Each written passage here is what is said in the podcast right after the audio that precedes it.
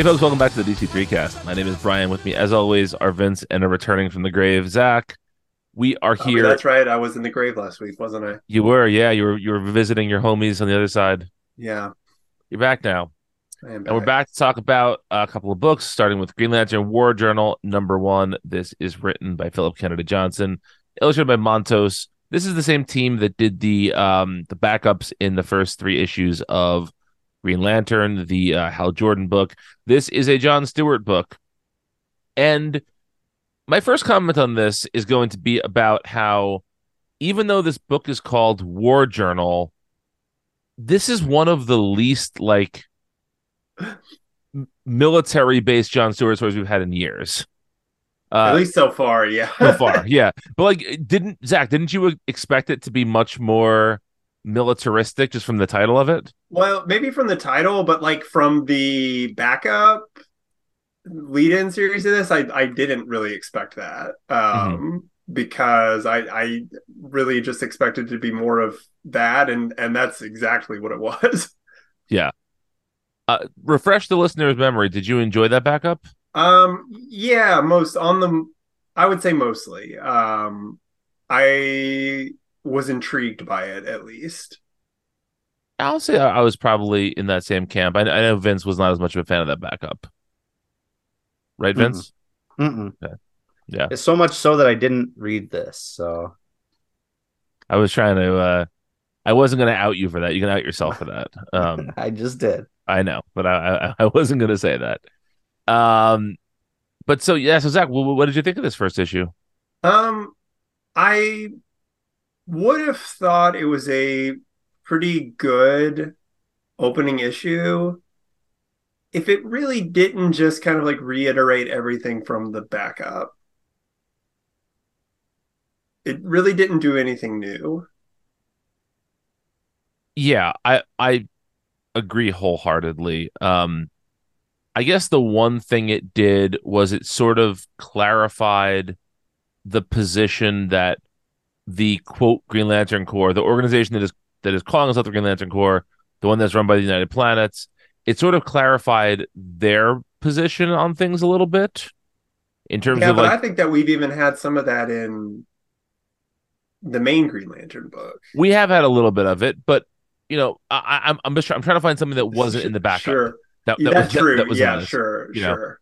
Um, but aside from that, I mean, yeah, what it does nicely, but again, the backup also did this, is it it gives a nice um a nice vision of who John Stewart is as a person, not just as a Green Lantern, like the way that he takes care of his mother, and I mean, there, there there's some pretty sad stuff in the scenes with his mother, and but you know it's touching and it's it, it, it it's well it's it's well constructed. Um i what what what i'm curious about is sort of where this sits in continuity with the geoffrey thorne series because it certainly seems like the power up he got in the geoffrey thorne series is still present here but I don't really remember how that would fit in to anything else. And I, I don't want to get hung up on this. This isn't like a, uh, you know, itchy struck Scratchy's rib twice and produced two different notes conversation. I just don't know how much we're supposed to be counting that. Not count. You, you understand? What I'm, uh, Yeah. Taking that series into account. Well, you know, I talked at length at the end of that book about how I was excited for like the status quo that it set up and seeing that like followed up on. But since then, and kind of like we all, I think you, you I think Brian, you rightfully called, and I hoped against hope, but um, they've kind of fully disregarded that in favor of this like post United Planet status quo thing. Um and so I don't really know that like other than like yeah John being in a place where he like doesn't need the ring which also if I'm not mistaken is also kind of where Hal is too like didn't he make his own ring again Basically, he did. Yeah. Yeah. yeah so they're they're both just like they're both in a pretty similar place and and like both of those things had been established in previous runs, uh, like Hal in the Venditti run, and and then John in the Geoffrey Thorne run. So, um, yeah, I think that's like pretty much the only continuity right now. And if we get if we get more, it'll just you know it'll be nice. But I, yeah, I wouldn't hold your breath waiting for that. yeah. Yeah. Um, what'd you think of the art in this? Um, I think I liked it. It's not like the kind of art I would traditionally like or think very highly of, I don't think. But I I like it here for some reason. It it's almost like you're reading off my notes. Um, I had said like this art is decidedly not what I come to comics for, but I think it fits this particular story pretty well. Mhm. um I, I think that it does a good job of so one of the things that happened in the backup is you weren't sure at certain points if this was like really happening or if it was a dream or a hallucination i think that there was some question as to sort of what was what was real and what wasn't i am thinking of that correctly right that i'm not just Yeah. thinking about that that because there, was- there was also the dark crisis stuff where he had his Well, own planet and that was kind of different seemed too like I thought like in the backup, my impression was that like it was taking place in the Dark Crisis world, right and and maybe it still kind of in some way is, but this clarifies it a bit more. That it's just that it is just like another world in the multiverse or another you know another another Right. universe. Yeah. Um but so like I think that the art does a nice job of feeling at times familiar but always having a certain distance to it that makes it feel almost uncanny. You know, Mhm. it, it looks like our world, but it doesn't feel like our world, sort of. And so I think the art does a really nice job in that regard, even if it's not particularly my jam in terms of the style of the art. hmm hmm Um, but yeah, I don't I don't have a ton to say about this. Uh, I I, I still think that it's a wasted opportunity to do a Green Lantern book about Hal and John and not have a a Green Lantern Corps book, cores Mm, yeah. group, something like that. I, I still I would rather have a a big group of Green Lanterns book than have two individual Green Lantern Same. books. And I'm I'm hoping like eventually we do get to that. But yeah, it very much feels like it especially feels like a waste to me to be doing a Hal and John both on Earth book when there's clearly like this whatever is going on with the Green Lanterns in space right now with the United Planet stuff that like show me show me that. Like show me what the Corps is doing right now. Right, And yeah. and what that looks like. And like what some of the other characters that we know how they're responding to that Yeah, like what and like what is Kyle doing right now? What is Right. he, you know, like yeah, um or any of the other Green Lanterns really. Um we do Right, see like- Guy in this for a minute. Um but yeah, I don't know. I just feel like there's a lot of untapped potential here and this just obviously if I like could choose between the two, I'd rather have the John book than the Hal book, but have yeah, having having But both Ha- feels book- excessive. the Hal book feels more feels more like a Green Lantern title than this does. Yeah, yeah, it Um, does. Yeah. There there was one thing in here and you know, I I, I don't want to get uh, all Richard Dreyfuss up in here and and talk about how people should only be writing characters in their like n- natural like like white folks should only write white characters such as I'm not saying anything. I'm not accusing anybody of anything like that. But I I feel like Philip Kennedy Johnson does uh, one thing in this issue where the that Green Lantern that comes to interrogate John puts him in chains Uh, uh, and like nothing that is nothing the character says is wrong or is bad or is misguided. It just felt strange with a white writer writing that dialogue. Yes, yeah. no? I I- yeah, I guess so. Like I think I definitely think that's like a more um uh modern sentiment because like clearly we had like decades of that kind of Yes. thing. Yeah. Um like I haven't even read very much of it, but I assume that like every steel like thing ever was that like in the 90s.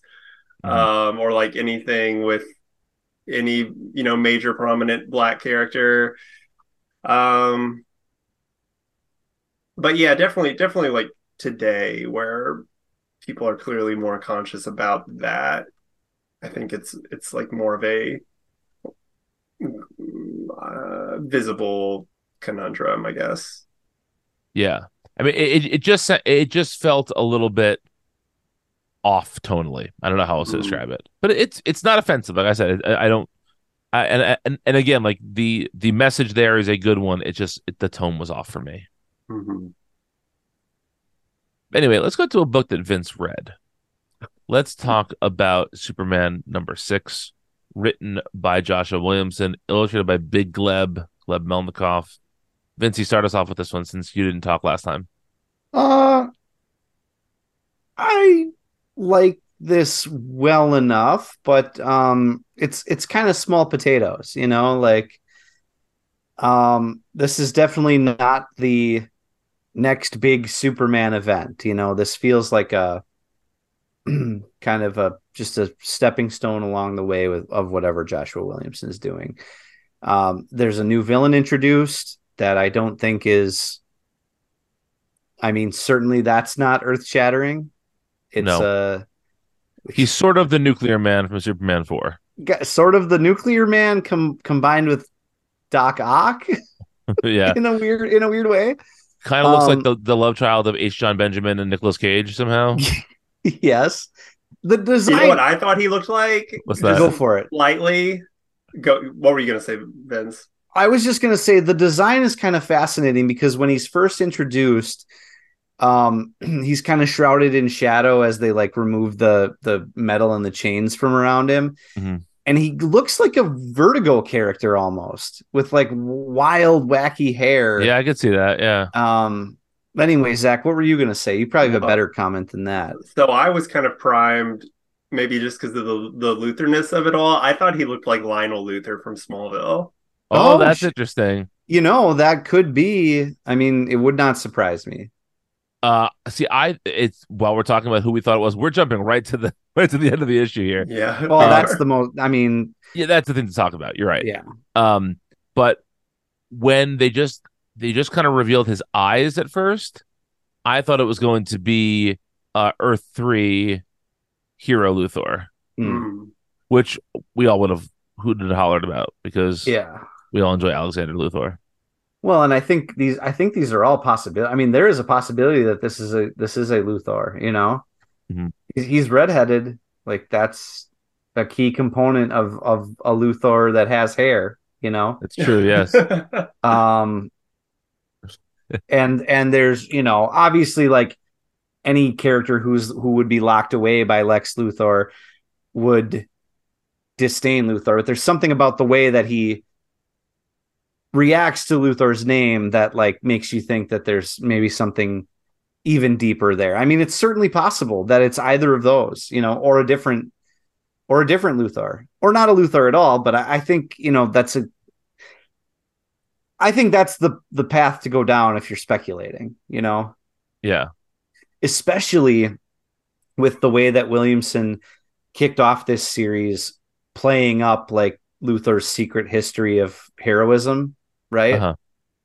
Uh, well, I mean, w- one possibility, you know, Superman's trying to solve this mystery, right? About like why there would be a cover up of Lex Luthor's good deeds in the past, right? Mhm. Well, maybe it was never Lex Luthor's good deeds to begin with. It was this, it was Luthor's brother or, or, uh, you know, multiversal counterpart or whatever. And Lex wants that buried because that uh, reflects poorly on him, right? So it seemed to me like the implication was that Lex created this person. Did you have got that the similar impression vibe? that he gave he gave him powers. Maybe right. That yes. was the yes. impression I yeah. got. Yeah. Yeah. Wh- Which is why I made the nuclear man connection because that's Lex Luthor takes a lock of Superman's hair and creates the nuclear man out of it. what a great movie. Yep. Jon Cryer as uh, Luthor's nephew. Oh God, Did you forget about that? I did, and I just watched that movie on Cartoon Network like two months ago. Okay. The- yeah. That's the, the the second movie I remember seeing in the movie theater. Yeah, it's Yeah. and you were a lover of cinema ever since. I, yeah, absolutely, absolutely. Uh, uh, yeah, I mean, I don't have too much more to say about this myself, other than I always like Gleb's art. Um, I think Gleb, particularly with action scenes, com- comports himself quite well. Um, his characters are always very expressive and animated, and and he he does great with the fight scene. I think you know, I don't know that I love this villain in concept. It it it just seems a little. I I don't know. We'll see. We'll see where it goes. It could be interesting, but but the the reveal was not as exciting or as monumental, at least in this issue, as I was hoping it would be. Um, but I do like Gleb uh, giving the character such a weird design and making him kind of float away through Metropolis with this like with the uncanny like chain tentacles attached to his back. Uh, that's it's a stark image uh, that I quite like, e- even if I think the issue is just kind of okay.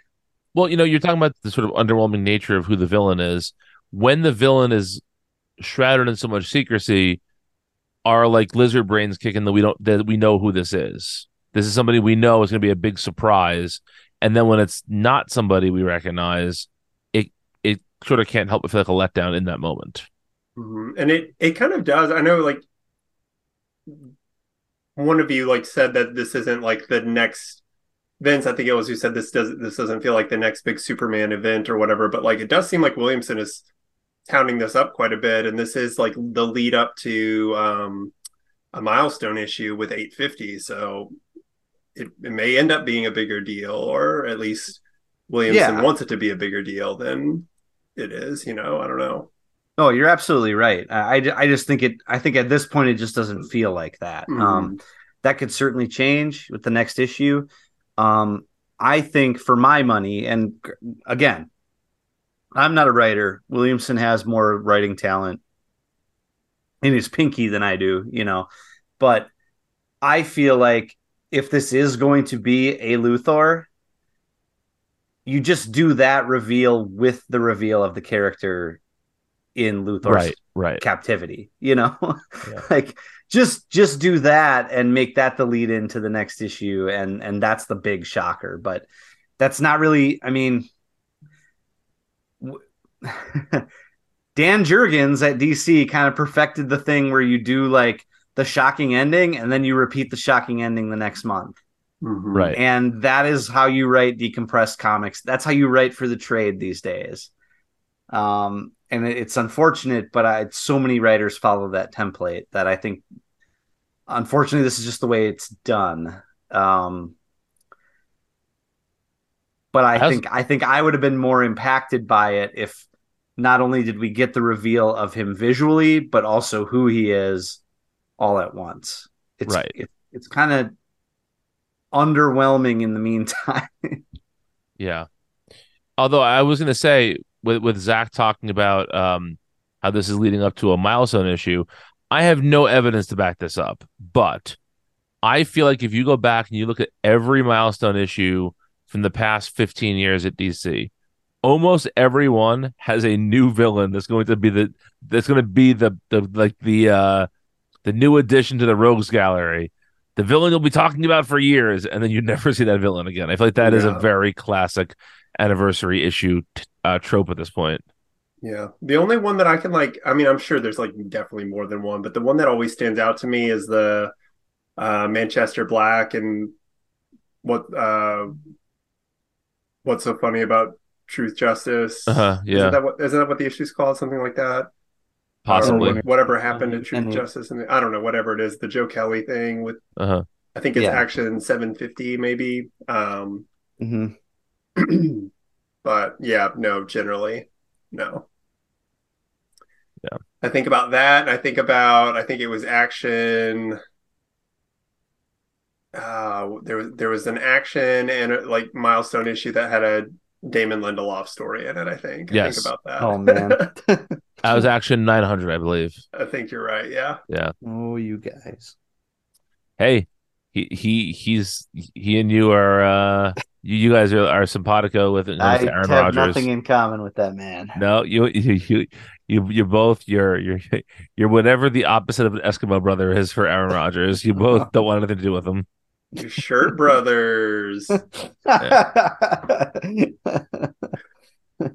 shirt brother. I get that reference now. I need So, your yeah. help, shirt brother. Wait, you've seen season three? I've seen that one sketch from season three. I was at my friend's house and he was watching it as I was like waiting for him to get ready to go out. So Okay, I was gonna say, did you break your bed? no, I didn't break my bed. I just saw the one. I wasn't gonna be like, "Can you turn this off?" I'm doing a bit. I had to uh, just be a good house guest and uh, you know wait around. So that feels like an I think you should leave sketch. it does, yeah. You should, turn this off. I'm doing a bit. yeah, exactly. that's true. That's true. He, he would have appreciated if any of my friends would have appreciated the bit. It would have been him too. So, um, yeah. Uh, I did want to talk about Gleb's illustration of Superman, the character itself. I feel like this is the most like he draws the beefiest Superman. Mhm. It, it's it, it's like uh almost like a manga character in Gleb's hands, which is which is true of a lot of a lot of Gleb's work is manga in, inspired, but he feels like the like the big burly Superman that uh almost like a golden age character like visualization of Superman, and uh, yeah. I love it. there you know there's times where there's times where i think gleb he was close to how like capullo drew superman Yeah. Uh-huh. um but there's other times where i look at him and i think that's a howard chaykin character I could see that. oh, I yeah, can see for that sure. too. Yeah. His eyes are chakeny at times. Mhm. Yeah. It's a it's a good mix and like you bringing up Capullo, it also, you know, we always talked about how Bogdanovic kind of Yes. aped the Mhm. the Capullo style as well and and this this all kind of feels part and parcel with that, but I I even like this a little bit better, I think. Like uh I would I would love to see Gleb stay on S- Superman. This also kind of the beefiness kind of reminds me of like the Ed McGuinness Superman days, Oh, which yeah. are like kind Yeah. of like a it's like a peak Superman like art style for me. Um so yeah, just the the melding of all of that. I I think it would be a great like visual um like foundation for Superman in this era. So like yeah, please I would love to see more Gleb. Nothing against um who's the other artist? Uh, is it Jamal Campbell? Jamal Campbell, yeah, yeah. Yeah, nothing against Campbell. I actually I really like his Superman too. Um I just this this is like more in the style of like a Superman that I would want to see on a on a monthly basis. Sure. Yeah, I mean, it, we it's an embarrassment of riches to have both those artists on this book. Yeah. So And obviously too with the more um uh Nick Dragotta we can get to, that's also Yes. that would be great for for that to happen a little bit more often. yeah, it's true. Hello, denizens of Earth 1218. We're the hosts of Make Mine Multiversity, a twice monthly podcast. I'm Jaina. And I'm Elias. Make Mine Multiversity is your handy guide to all things Marvel. Each month, we get into it with long looks at the careers of Marvel creators, characters, themes, whatever. Sometimes that means we dig into all things X Men, sometimes we do a book club for Marvel series past and present, and sometimes that means figuring out which series is our heavyweight champion. Coming down by good old Skylaser to your podcatcher of choice every first and third Friday. Excelsior. Excelsior indeed. Well, that brings us to our final book of the week, which is Wonder Woman number one, written by your friend and mine, Tom King, illustrated by Daniel Sampere. Zach, you were really high on this going into it. So I want to start with you. What'd you think of this? I think I really like this. and I don't think that it is like without sin. I actually think like in some ways it's super dumb. In a lot of ways, I think it's really dumb. But I also We agree on that.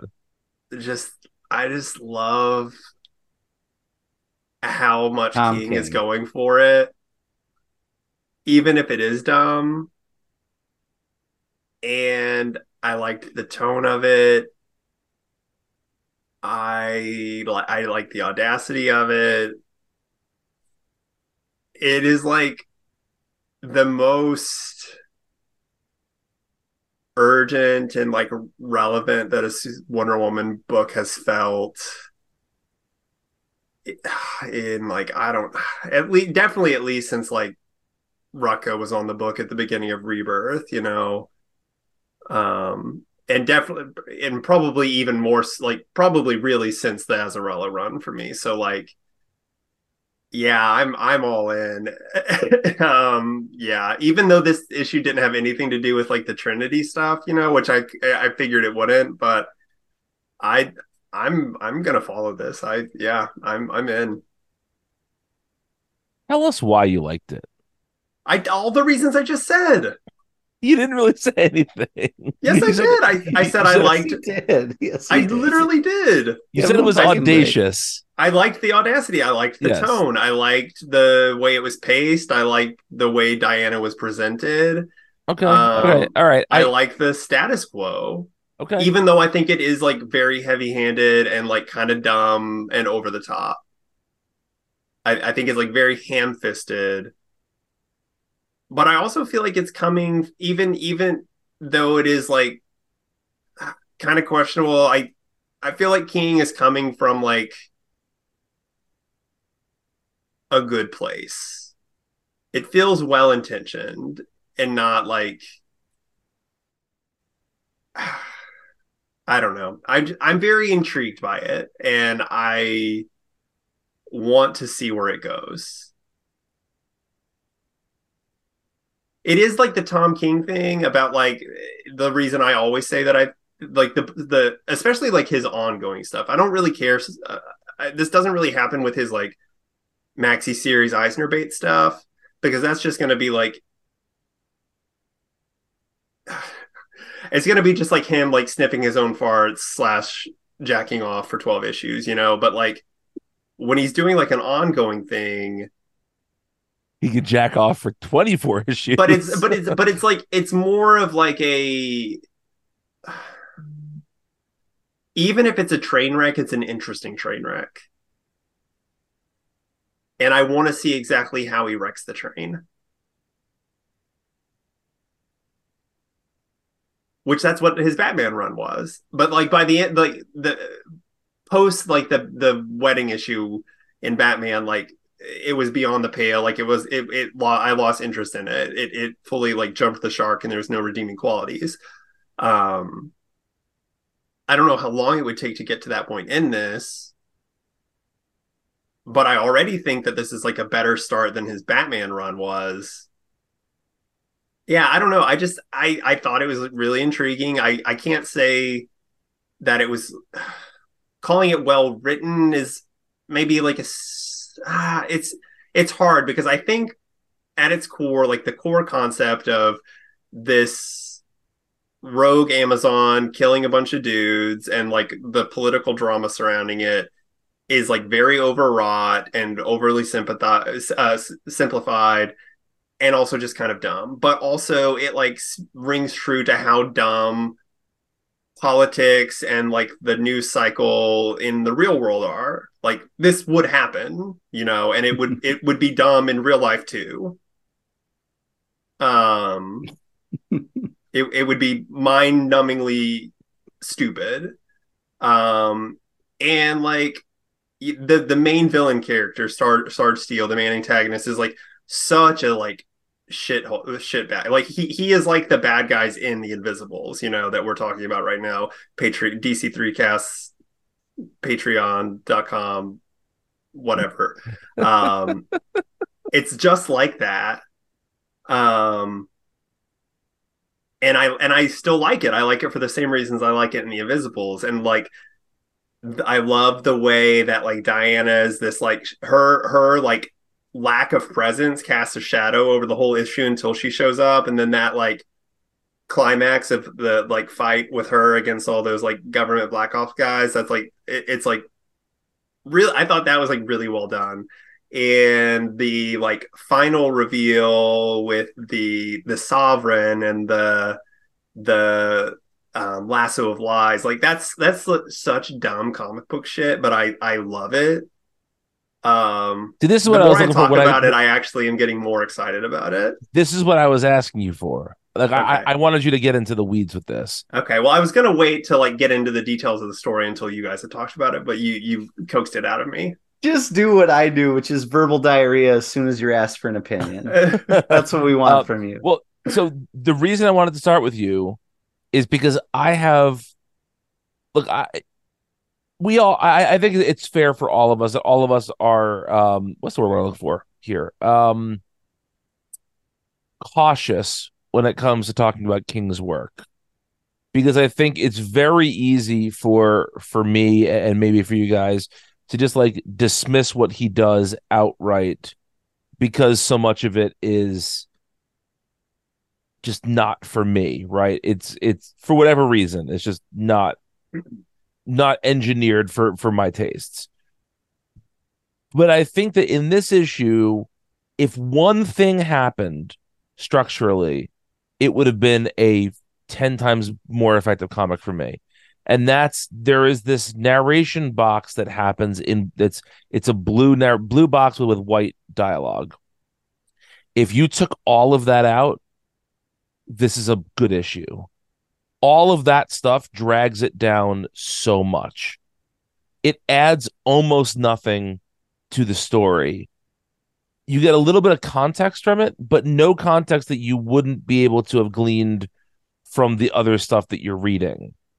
It's it just really to me that is where king is smelling his own farts. It's in that narration box. And so as i was reading this i would get invested in what's happening in the panels and i would sort of perk up about it. And then a second later i'm reminded that no i have to read this this really really overwrought think it's so clever dialogue in the in the in the narration boxes. And i totally lost interest in the book at that point. So that that's my big takeaway from it is just that i think that this could have been something much better if king didn't just saturate the page with so many words because i think you're right zach i think that diana's lack of showing up in the for the first you know 20 pages whatever it is i think all that is is very effective i think the way that that scene goes down with her and Sergeant Steel, that's I think that works well. But during that scene, and, and let, us just use that scene as an example here. During that scene, the dialogue, uh, the, the narration boxes are so fucking bad. We so she she's fighting, and, and the, Daenerys box supposed to be talking about how good of a fighter she is. And it says, We enjoy how she fights. It is rather distinct from her distinguished colleagues, isn't it?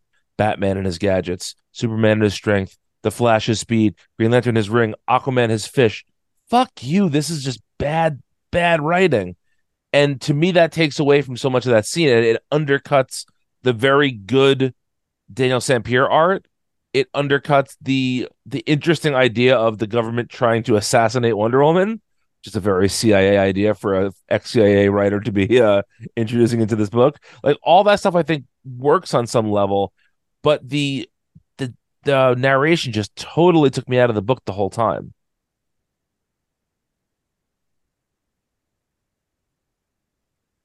Yeah.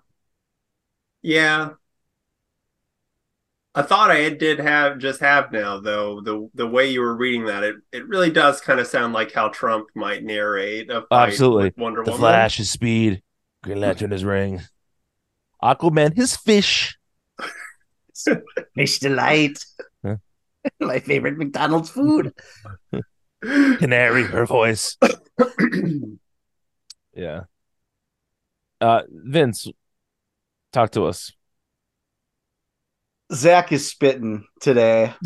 Um, he took every, pretty much every word out of my mouth. mouth. honestly uh, no really really like every little note i had i was waiting for him to not say something that's in my notes so that i could say it um and he really he really um snatched my wig tonight um uh, brian for before i get to that i will agree with you that um I the narration is the weakest part of all of this. And I think it's it's every everything you said about it is true, but I want to look at it from a more global perspective. This is a thing that so many modern writers do now. Yes, it's yes. not just a Tom King thing. It's a Ram V thing. It's a all of these writers who are particularly wordy. They do this thing where I'm not going to say that the narration is wholly unnecessary, but they do this thing where, okay, l- let me go back. Back in like the golden age, silver age, even into the bronze age, narration existed to just tell you what was in the panel, right? Yes. It- Or, and that or, sucked. or to provide you with context that you wouldn't have if you were a first time reader, you know. Uh, yes, that is true, Robin. I adopted Robin after his parents were killed, right? Like this, like stuff like that. right, right. And it was way overdone, and that sucks too, right? Like yes, yes. like as as much as there are things that I love about going back and reading Golden Age, Silver Age stuff, how wacky they are. A lot of the art is very good. The the birth seeing the births of these concepts are is very interesting. It is a chore to read those comics textually because of the over reliance on narration. Modern comics writers, when they choose to use narration in this way, instead of telling you what's in the panel, which sucks when you do that, they they have another conversation going on that's layered over everything. Mhm. It is secondary to what's in the art. Sometimes it may comment on the art, how, but for the most part, it is a through line through the comic. And then all too often, it's revealed at the end of the comic who is actually talking, or maybe halfway Yes. through or something. And I, it gives the comic an illusion of complexity that you may call me a dumbass because I don't like this. Um, to me, it it's it doesn't serve the story that I'm looking at. Like to me, comics are so enjoyable because the words that you read, uh, the best comics only have the words that are most necessary on the page, whether it's dialogue or narration or what. And the art does like 75% of the work or whatever. Mhm. These modern writers that that do this kind of simultaneous narration that kind of is supposed to lead you to a revelation at the end that then almost makes you need to go back and read it again from the beginning now that you have context. There may be some clever things that they can do with that, but the over reliance on that in the 2010s and 2020s uh, has been egregious. And to, to me, it's not uh, making the most uh, economical use of the comic book medium. It's a, a writer who wants to write imposing something on the comic that that makes it busier than it has to be. well, so And I, I agree with everything you, you you're saying. Totally. My my comment on that is that I think the other thing it does is it shows the lack of confidence these writers have in their own abilities yeah, maybe. because Yeah. they don't think that they're getting enough across in the dialogue and through the art. And so they feel like they have to add this extra layer so that people get what they're trying to say. But I think that's silly. I think they should just trust their writing because for the most part, they don't need it. Yeah.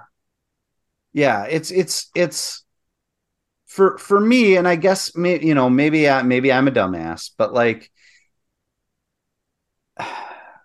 if I don't know that this is the sovereign or whoever narrating, I'm I'm semi tuning out.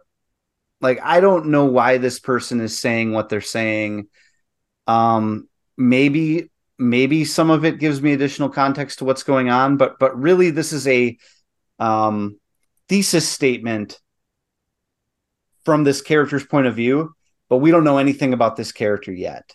And and then the argument the argument is well you're learning about this character by reading their narration. Not really. You're No. you have to go you have to work backwards to get that. and maybe that's maybe some people would call that complexity. I call that the illusion of complexity because Mhm. um it's not that I don't want to go back and read a comic a second time ever. I just don't I don't I don't personally like when I feel like I need to go back right away and read Agreed. a comic over. You know what I mean? You When should make imp- me want to read it, not that I have to read it.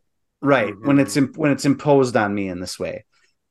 That said, that's about the only thing about this that I didn't like. Um I agree with everything Zach said about how dumb and overwrought it is, but that the part that really sold it to me was when so the entire prete- uh, pretense for everything that Sarge Steel is doing in this is um uh this murder by this quote unquote Amazon diplomat that came over and killed these 19 men or whatever.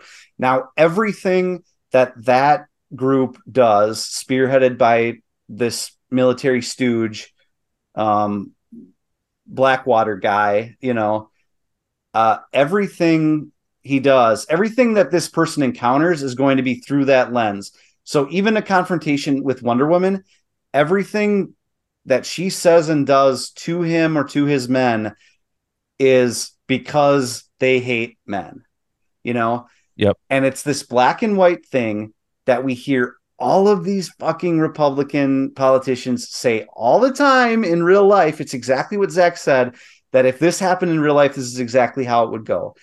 You know that every time, like to to to bring up a, a to bring up a tangential example, but like let's let's talk about like trans rights, right? Like or no, like let's do let's do abortion.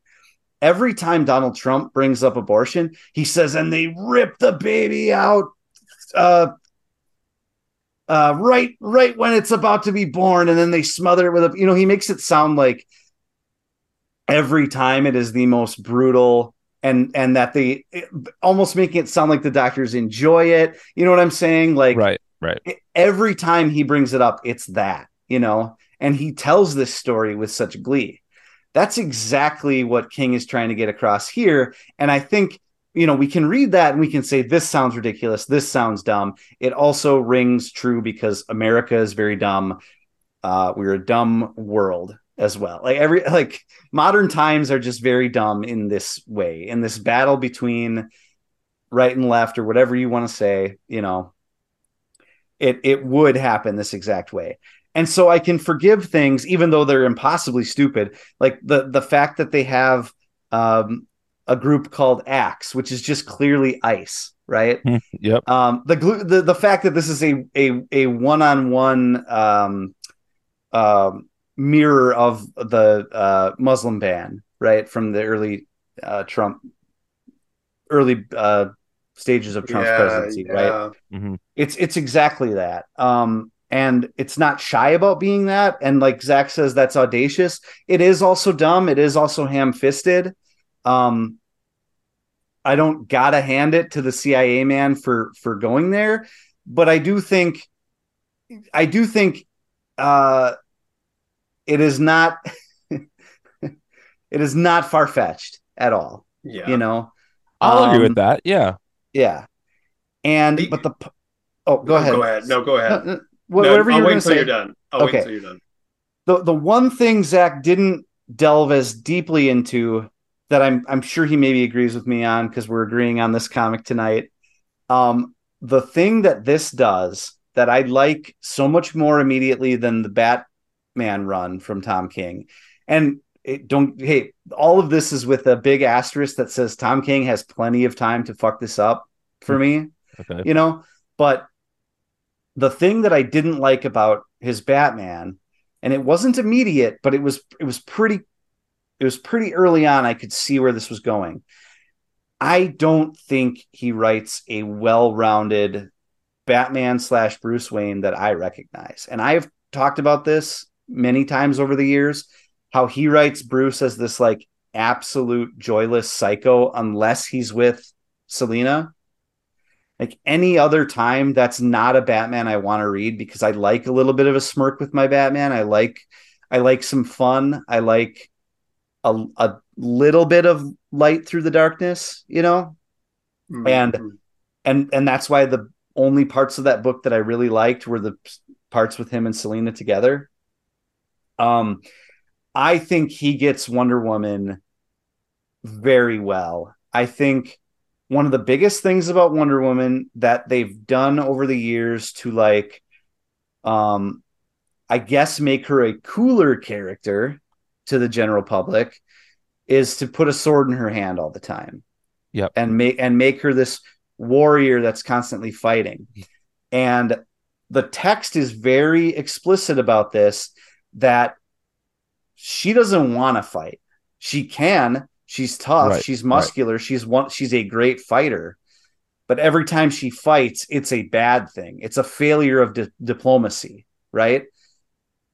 And there are gestures made to that in other Wonder Woman runs, other recent ones, but ultimately she gets a sword in her hand and she's fighting people and it's immaterial. If King keeps his focus on this character as a diplomat, staying a little more true to like the 80s version of the character where like she was hanging around DC a lot, a lot there were a lot of like politics interwoven into it. Um if it's more a, a diplomatic bent where she's using her lasso to get the truth out of people, she's showing the the the public how to be a hero, um, inspiring people in a way that doesn't always resort to violence. You know, that's going to be the keenest writing of the character since again probably Rucka or maybe even earlier than that. Um, and I think there, there's a particular line, and I'm struggling to find it, but it's it's something. Oh, uh, Sergeant Steel says you don't want this when when they start like aiming their rifles and getting ready to getting ready to start a fight, and she says, "I never have," and that's like I do have to give King a little bit of credit. That is a great line for Diana. Sure. That's that is the perspective to have with that character, I think. Uh, like I said, there's plenty of time for him to mess this up. Mhm. But as far as an issue one goes, how it's presenting Diana as a character, this is exactly how she should be without overplaying the warrior aspect, without making her into something she's not. Um, and So, so, I, I, agree yeah. with all of that. I do. Um, the thing I thought you were going to say. So when I was reading this, I in my notes I actually wrote Vince is going to talk about how this is doing a lot of the stuff that was done during the George Perez run.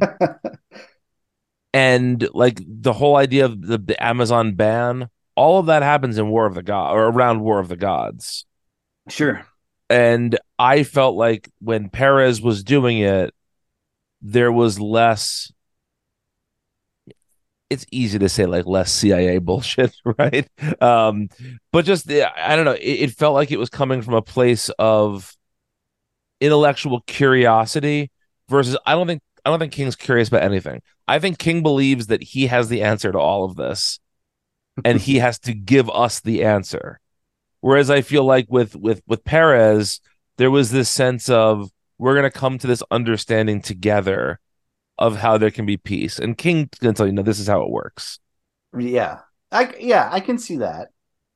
Especially you can feel you can feel the Steve Trevor um writer self-insert almost starting to happen Oh, yeah. this issue. And I'm I'm a little worried about where that's gonna go, but but yes, I think your point you're not far off with your point there.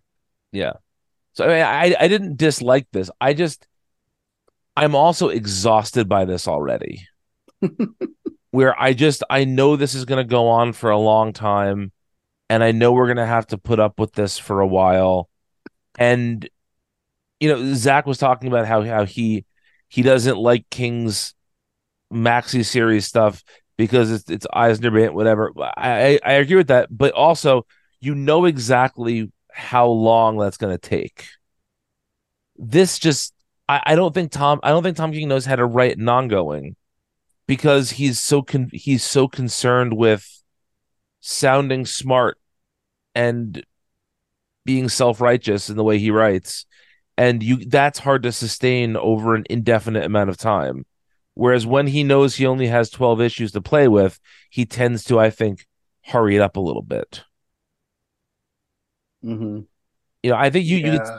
i don't know if you can take any 12 issue run from any ongoing he's done and say those 12 issues are better than one of his 12 issue miniseries Well, I, I wouldn't say that. I just I just don't I guess like with his 12 issue miniseries though, like I know exactly what I'm gonna get. Yeah. And, and with this I don't have hear? no idea. No. I mean, I have an idea, but like if his Batman run is any indication, then I have no way of predicting what, what's gonna happen. Fair. Fair enough. Okay, I, I I see your point there. Um, but yeah, this is certainly there is certainly boldness to this, and that's a good thing. The the other thing that I, I wanted to mention earlier too that like also just like rings true is that it's like implied and I I've never read this so I don't know um what role he played but it's implied I, at least the way I read it I could be reading this wrong that like another big motive for Steel is that he had some kind of like embarrassment or slight during the Amazon's attack Yes, thing around yeah. countdown and so like all of this is just like some petty bullshit you know like he's he's really only doing this because he he got embarrassed one time you know Mhm. hmm uh which is also really good I mean, Sarge Steel's been around since the uh '60s. hmm You know, it's a, he was a Charlton character originally, and uh he's in the OMAC comic in New New 52, isn't he? uh Probably. maybe, I don't remember I, Yeah, I I, I believe he's like the uh yeah, he, he's like he's like the, he's the checkmate like uh, or or Cadmus or whatever like liaison maybe to the so, I OMAC project. I can't remember. There's no way. There's no way to even verify, really. Yeah. Uh, yeah, I think you're right. Any other notes on this? I was also getting confused because isn't there like a JSA character named Sarge Steel, like that- in the that- Johns run? That is either Commander Steel or Citizen Steel, depending. Commander. It might be Commander. Yeah. I believe actually in Johns run it's Citizen Steel. Is it Citizen? Okay. I believe it is. Yeah, but He's the um, one who has like the red and blue, like yes, his- his body's all encased Yes. in who, armor. who, who Tom King killed in Heroes in Crisis. Yeah, that's Mm, right. yes. Yeah. And then who stuff. resurrected him? What what book was that that resurrected him? Flash. Yeah, Flash, Jeremy Adams. Yeah. All, tho- all those guys come back. Yeah, Yeah. Or retconned though in that they never actually died. right. They were just like shuffled off to us another world or whatever. Yeah. Yeah, Mhm. yeah. Yeah. And so also one last point, I guess like now we know that that like mysterious character that Trinity was talking to and in uh 800 that that had to be the sovereign, right? Yeah. Yeah. But we don't know who that is yet. But we so- don't know who the sovereign.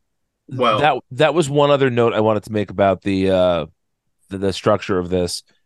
Much like we were talking about in Superman, how there is this perceived expectation that you're going to know who the character is when he opens the vault.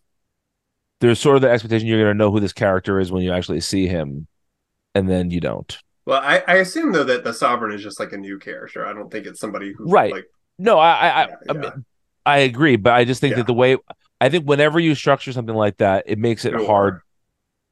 It it, make, it makes it hard to not feel like it's a letdown. Yeah, yeah, yeah, yeah. But especially because it's like uh, I don't know, in like a Wonder Woman comic, the way that that was like presented, you're like, oh, it's Ares or something. You know, like you're Right, you're right, you're, exactly, you're like kind yeah. of primed to think something like that. But Exactly. Yeah. I'm glad it's not someone that we know. You know, Uh, I'm glad I I like- agree. I, I agree. I just think that the way it's structured makes that sloppy. Mm, yeah, I, I agree. It's Well, all Vince- just different ways that comics have broken our brains. you know? Exactly. Yes. Well, Vince, what comes out next week? Next week being what week are we on? Uh, th- this week is the nineteenth, Okay. so the week after would be. The 26th. You got it, buddy. Okay. Well, you understand we rec- we don't always record these things in order. No, I, I know, I know. All right, all right. I got the books. Uh, they're not going to be in alphabetical order, uh, much to my dismay. Night- Nightwing 106, Batman, Superman, World's Finest 19. Oh no, wait, no, that's this week. I'm so sorry. Do You want me to? I have it. I have it pulled up. Right No, I got it. I got it. Uh, Tech 1074, Action Comics 1057, Green Arrow 4, The Flash number 1, Harley Quinn 32, Batman the Brave and the Bold 5, Unstoppable Doom Patrol 6, Batman Catwoman The Gotham War Red Hood number 1, uh, Tales of the Titans number 3, starring Donna Troy, uh, The Penguin number 2, Spirit World 5, Power Girl number 1, Batman Beyond Neo Gothic number 3, and Wildcats number 11. You realize your Wildcats is ending, by the way? Oh, sh- Oh, damn. man. Yeah, That's pour a one out. shame. I know. Are you saying that as Jerry Seinfeld's eating some popcorn? Yep. Yeah. yeah. Well, if you need to find uh two thirds of us, we are on various social medias. I am at Brian Needs an app. And I am at the Wilcom Z. If you need to find Vince, he is complaining because he's out too late. What does that mean? But then for your concert story, Oh, for my god, yeah, that's right. Yeah. Okay. Yeah, that's all. Uh-huh. You're an old man now.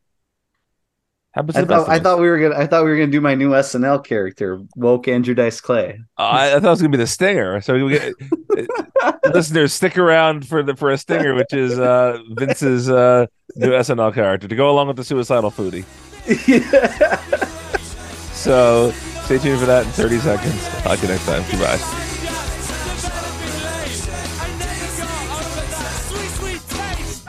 Little Miss Muffet sat on her therapist's couch and discussed her generational trauma due to the patriarchy. Oh,